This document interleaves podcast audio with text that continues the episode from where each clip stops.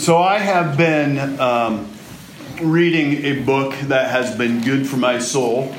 Um, one of the things that the church, as a Presbyterian church, we we we catechize our children. In other words, we, we teach them uh, questions and answers, and these questions and answers are always uh, in submission to the Word of God, and the, the answers come directly from Scripture. But there's also something called the Preacher's Catechism. It's a new book that has come out, and this, this book has been um, reorienting my heart.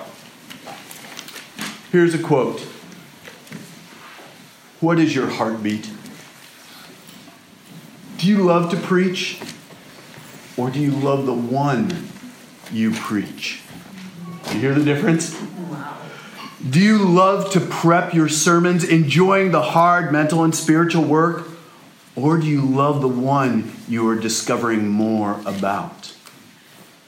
As Sunday comes, do you long to lift up the name of the triune God in your preaching, declaring the wonder of the three persons? Or is your heart set on getting a bit more congregational love in your direction? The task of preaching is a weighty task. Your hearts are on the line. And this morning, I'm inviting a friend to the pulpit.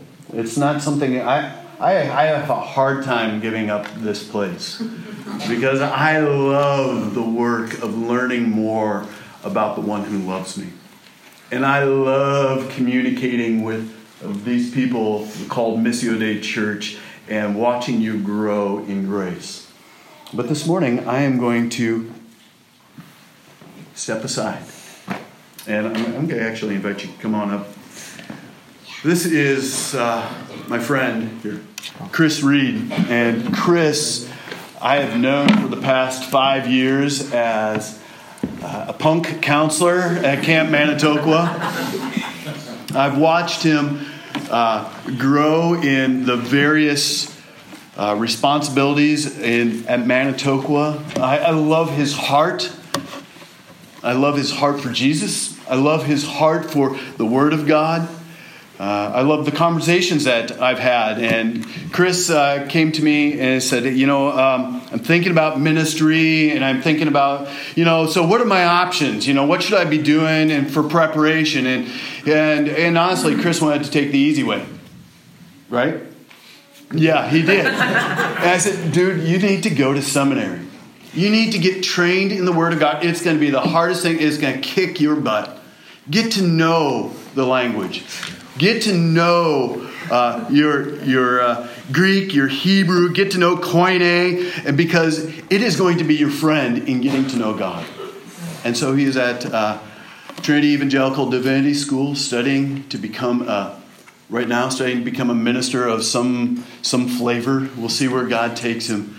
And this morning, you get the distinct pleasure of hearing Chris's first sermon to adult people. As he has ministered to pre K kids, uh, school age kids, high school kids, college age students, and today we're the old people, I guess. So let me, let me pray for Chris and uh, let's open our ears and our hearts to hear what God has to say to us this morning. Father God, the, the ministry of shepherding your people through the preaching of the word is a weighty task. But that weighty task should never bog us down because there are nuggets of joy that are just ready to be unearthed. There are moments of conviction that are right in front of us where, Lord, we need to confess our sins, and the, the minister has that blessing to unearth those things as well. So, Lord, would you work in and through Christopher this morning as he shares from your word, Galatians 3, the beauties of the gospel, of how we are set free in Christ Jesus. Have your way, O oh Lord, with Chris and us. And this we pray in Jesus' name. Amen. Amen. Good morning, Missio Dei. Good morning. Good morning. What an honor it is to be here preaching my first sermon. Um, I'm no unfamiliar face to some of you. I just want to thank Pastor Paul, the senior leader of this house. Thank you for your leadership, your friendship the past five years. Uh, my parents are here, my biggest encouragers. I promised I wouldn't use them in a sermon illustration. Um, so we're going to go home on good terms. um, for those of you who haven't been with us, uh, the last month, Missio Dei is going through a series on the book of Galatians. And just to give a little background, Paul, an apostle, evangelist, church planter, radical man for God, he plants a church in an area called Galatia, uh, teaches them about Jesus. They know the gospel, they know the truth. Um, but as he's going on to plant other churches, people come into his church and start telling them that for salvation, they need more than just Jesus. They need to follow the works of the law, they need to, to follow the Jewish law. Paul gets a whiff of this, and, and knowing that the gospel is at stake, writes this letter to the Galatians. And his message is clear salvation is based on faith alone, in Christ alone. In him we are free. And so this morning we continue our chapter, uh, chapter 3. I'm going through Galatians, which is page 973 in your Pew Bibles. Um, if we could all turn there and stand for the reading of God's Word.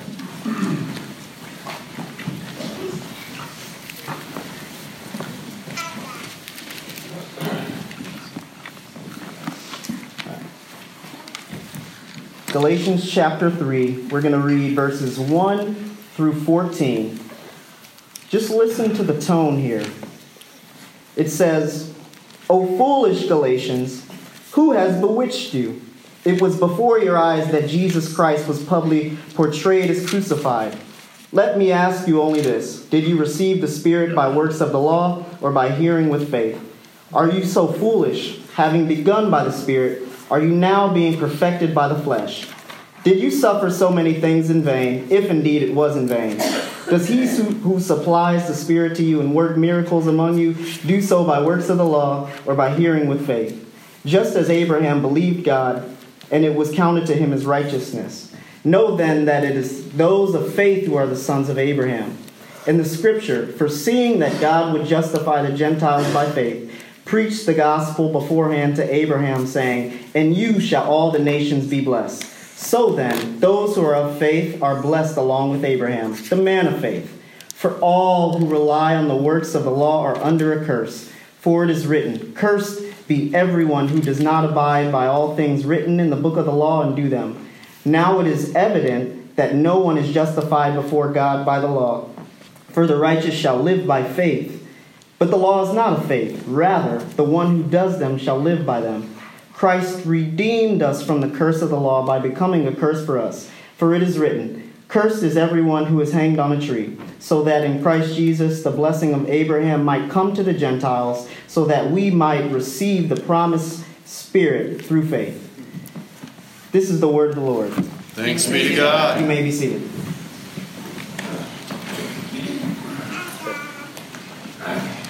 So, in the spring of 2014, as a teenager, I experienced one of the greatest afternoons in a teenager's life. And you're thinking, Chris, you were 18. What was it? Was it your first date, your senior prom, graduation?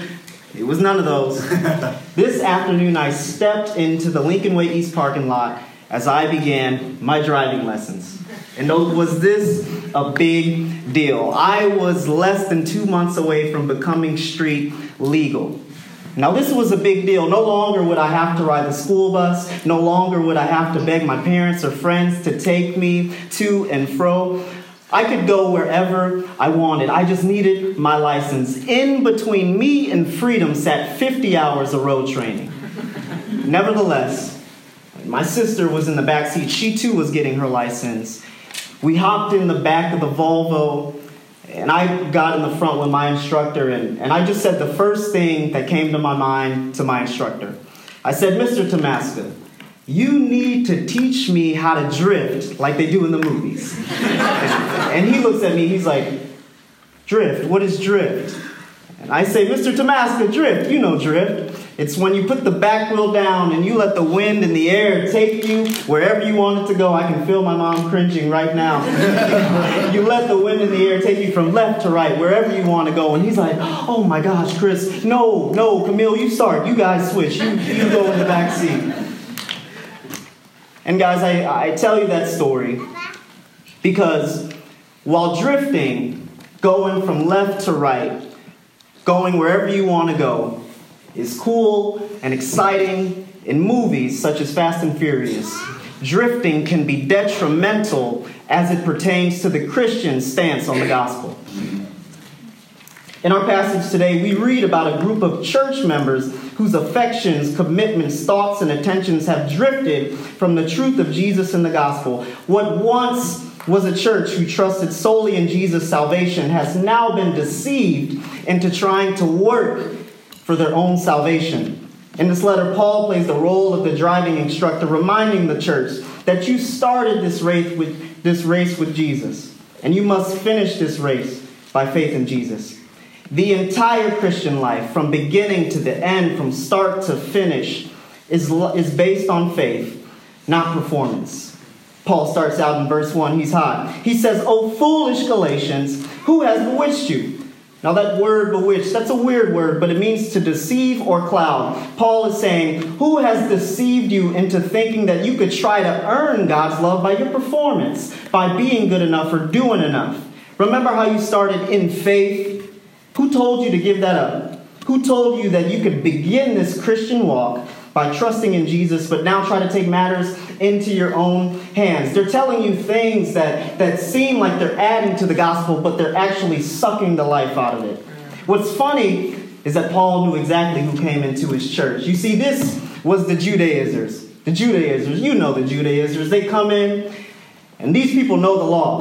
Paul's off. They come in and they say, Hey, church, with all the racial and ethnic tension, hey, church, Paul told you the half truth. If you really want to be like us, if you really want to be a Christian, if you really want to be made right before God, you need to follow the old Jewish law.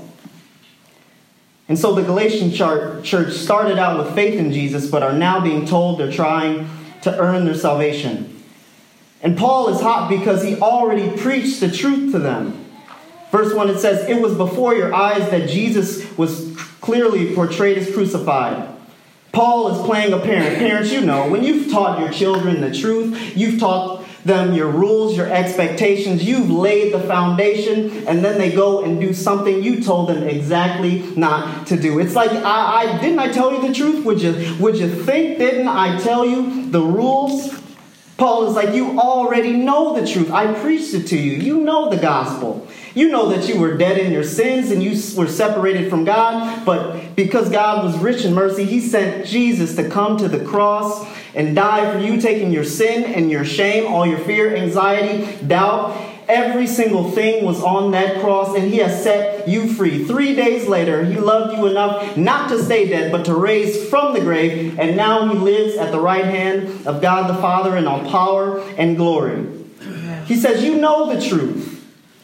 You know the gospel. You know that you were dead in your sins, following your own ways, living for the American dream and gossip and power and money. But God opened his loving arms to you and ran after you, not because of what you could do for him, but because of what he could do for you, because he loved you. But how many, how many of us in the church would agree that, that even when we know what's right, even when we know the truth, there are always voices, people, and circumstances that try to derail us from that truth. Mm. Isn't that the truth with Adam and Eve in the beginning? Who knew the truth of God? They knew the love of God more than anybody. But what did the serpent do? Came in and deceived the truth. Paul says, Somebody has clouded you from the simple truth of the gospel. Something and I know who someone has gotten your eyes off of Jesus. The simple truth that he loves you, died for you, saved you, would do anything for you. The simple truth that he is everything you need. My question to you, Missio Dei, is who has bewitched you? What voices are you listening to right now at work, at school, at home that have been pulling you away from the truth of Jesus? The voices that say you have to be good enough for God to fully accept you. The voices that say your value is what you achieve at work or at school. The voices that say God is far off from you or doesn't care about your suffering or your circumstances. The voices that say Jesus doesn't still work miracles. The lies that say your individual life as a Christian doesn't matter. What have you been listening to that has gotten your eyes off the truth? Even though the Galatian church knew the truth, that the Christian life is based on faith and not works, somebody was telling them otherwise. Moves on to verse 2. He says, Did you receive the Spirit by works of the law or by faith?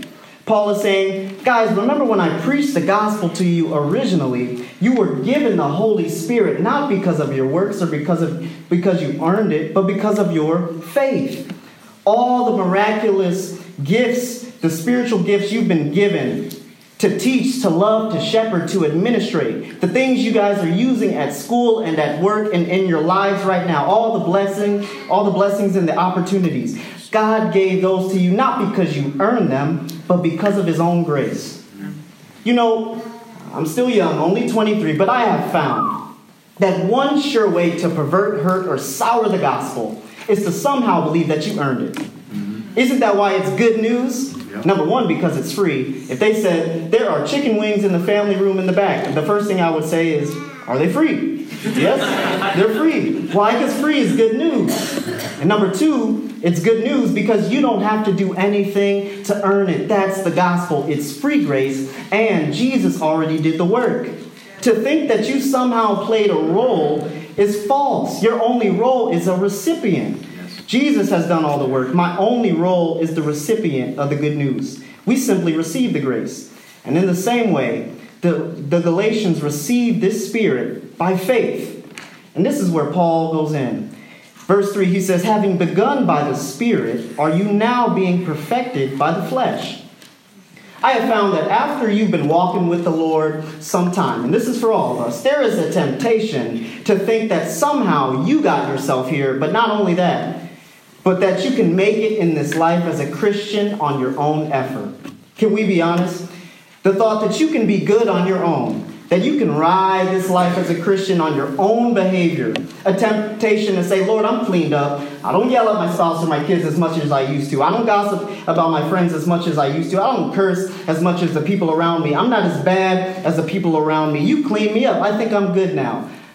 This sanctification thing, which is a, a fancy word, kids, for, for being more like Jesus, I think I can take this sanctification thing from here now. And while this isn't ever something we would ever admit or even something we ever mean to do,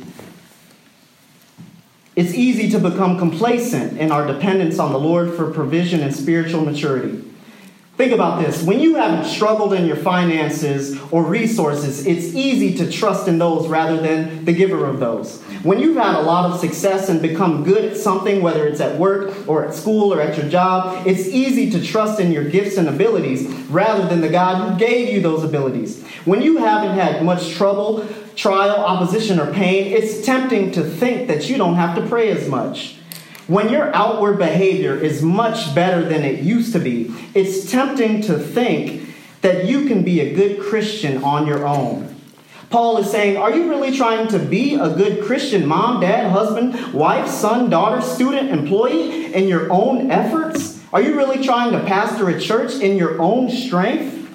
Are you really trying to take matters into your own hands? Because please remember, when you were stuck in your sinful and destructive ways, it was Jesus who pulled you out and cleaned you up. When the marriage was at the point of no return, it was God who stepped in and kept it together. When your children were going wayward, making decisions they knew they shouldn't make, it was God who ran after them and brought them back in. When you didn't have the money to pay the bills and weren't sure how you were going to make it, God kept the food on the table. When your heart was broken beyond repair, Jesus reached in and healed every single part. When you struggled, in identity and purpose, God gave you a new identity as His kid. When the fear, anxiety, depression, and loneliness were too much for you to handle, it was Jesus who grabbed a hold of you and gave you peace. I need Him just as much today as I did before. Yes.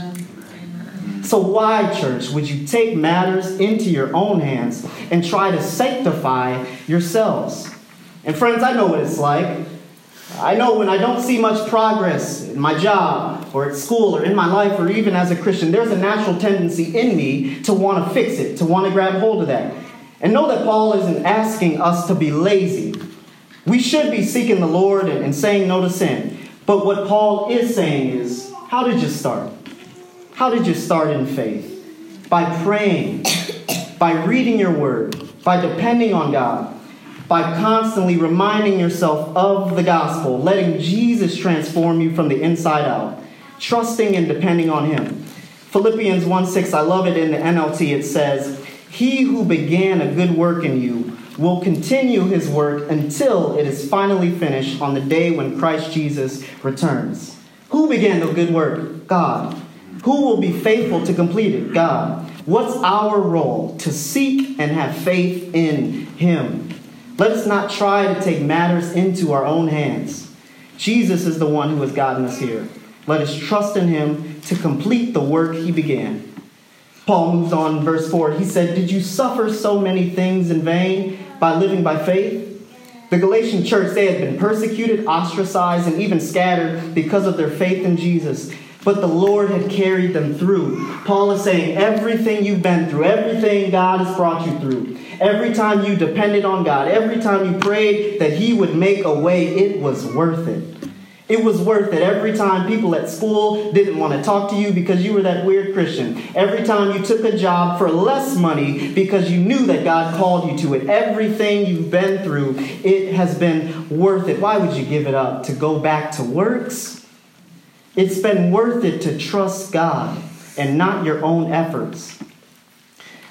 And so I'm gonna I'm gonna move here, but but Paul in this last section of, of the passage gives us just two points this morning for why it's worth it for us, Missio Dei, to live by faith and not by works or performance.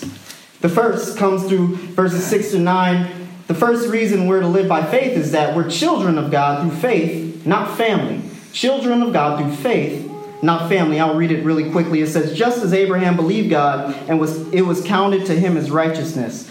Know then, it is those of faith who are the sons of Abraham. In the scripture, foreseeing that God would justify the Gentiles by faith, preached the gospel beforehand to Abraham, saying, In you shall all the nations be blessed. So then, those who are of faith are blessed along with Abraham, the man of faith. One thing that has affected the American church today, and for centuries, is that salvation is somehow connected to ethnicity or race or culture or familial upbringing. Hasn't this hurt the church? So, if I have the right skin tone, if I grew up in the right tradition, if I came from a, a great church family, that's what makes me a Christian. That's what justifies me before God. That's what makes me truly his child. Paul says, ah, Galatians, you have got it all wrong. He brings an aid. He says, Remember your boy Abraham, because I'm going to go here. Remember Abraham, who followed the Mosaic law, who was a Jewish man. If there was anybody who grew up with the right family, the right tradition, had the right skin tone, the right ethnicity, if there was anybody who knew the right culture, it was Abraham. Yet not even he was counted righteous because of those things. But why was he counted righteous? Because of his faith. This is how it went down for Abraham.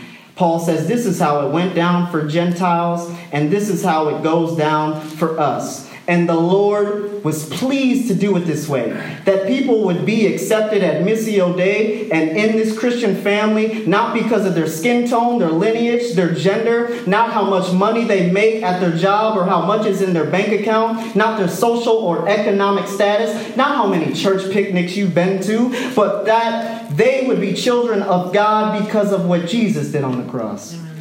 Who has right standing before God? Those who live by faith in Jesus. Who are the true Christians, Judaizers? Those who trust solely in the life, death, and resurrection of Christ. John 1:12, I love it. It says, "For all who did receive him, for all who believed in his name, he gave the right to become children of God." Isn't this good news, church? Mm-hmm. That some of us grew up in families where we were told if people look different from you, don't grow up in the same culture as you, don't have the same house as you, that we're somehow distant or, or different from them. Friends, that may be the norm in your family, but not in this family, in this church, in this ministry, in this faith. God has made a way for each and every single one of us, regardless of background, to be accepted into His family. White, black, blue, short, tall, every single person, rich, poor, we're all children of God. Why? Because of what Jesus has done, Amen. not because of what we've done. True Christians, true children of God, are those who live by faith. Paul moves on, and the second reason we're to live by faith is that Jesus is the only one salvi- sufficient for salvation. This is a weird passage. I'm just going to read verse 10. It says, For all who rely on the works of the law are under a curse, for it is written, Cursed be everyone who does not abide by all things written in the book of the law and do them. And this is a weird passage, but Paul is saying, Let me explain to you. For those of you who want to try to earn your salvation, you want to try to muster up and strive enough love for God, uh, let me tell you why that cannot work. I know the Old Testament law. I was a Jewish dude. Let me break it down for you. Back in the day, God said, if you want to follow the Old Testament Mosaic law, you have to follow it 100%. How many of you who want to follow the law can do that? Absolutely zero. So, since you can't follow the law, you're under a curse. But thank God for Jesus, who became a curse for you on that tree. So, you have one or two options. You can try to live by faith, or you can try to live by your own works. Who wants to live by the works? I can hear them reading this letter like, oh, I don't want to live by works anymore because I can't do it. I don't want to be cursed. He's like, thank you. That's why we have Jesus, who became the curse. He was perfect. He was the one who could obey the law fully. That's why we trust in him, church. Our works couldn't save us. Your good behavior, your good, good performance couldn't save you. Only Jesus could save you. The law points us to our need for him. What was wrong with the law? Nothing was wrong with the law. It was us who was messed up, who couldn't keep the law. That's why Jesus came. Verse 13 says, Christ redeemed us. That's such a cool word. It means he made a payment to set us free, to set us free from our sin, um, our slavery, slavery to sin, and also slavery in the law. Thank God for Jesus. People no longer have to become Jews or follow the Mosaic laws to become Christian. Salvation is by faith alone in Jesus alone. Galatians 3:25 and 26 it says, "And now that faith has come, we no longer need the law as our guardian, for you are all children of God through faith in Jesus Christ." Paul's message for us this morning is clear. The entire Christian life, from start to finish, from beginning to end, is to be lived by faith, not your own performance. And knowing that this morning, church, my question for you is where do you find yourself this morning? Have you been trying and striving to be accepted by God and others, whether it's at school or at work, and coming up short?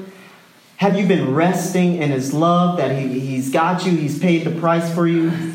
Or have you been trying to take matters into your own hands to take care of your family, your own salvation? Where do you find yourself this morning? regardless of where you find yourself, know that Jesus, He's lo- He loves you. He is saving you. He's working miracles in and outside of you, and that He is finishing the work that He started. And if you don't know Him this morning, do know that His arms are wide open and He's ready for you to come to Him. Living by faith, friends, is not an excuse for laziness. One of my dad's favorite verses that he taught me growing up is Chris, faith without works is dead. Paul is not telling us to be lazy, church. But what he is saying is that we need to go back to how we started, which is seeking the Lord and trusting in the Lord. And I'm going to close with this story. I wasn't going to tell it. Um, but when I was younger, my parents know, my aunt took my sister and I um, Cam can't be here uh, today. She's doing big things at school.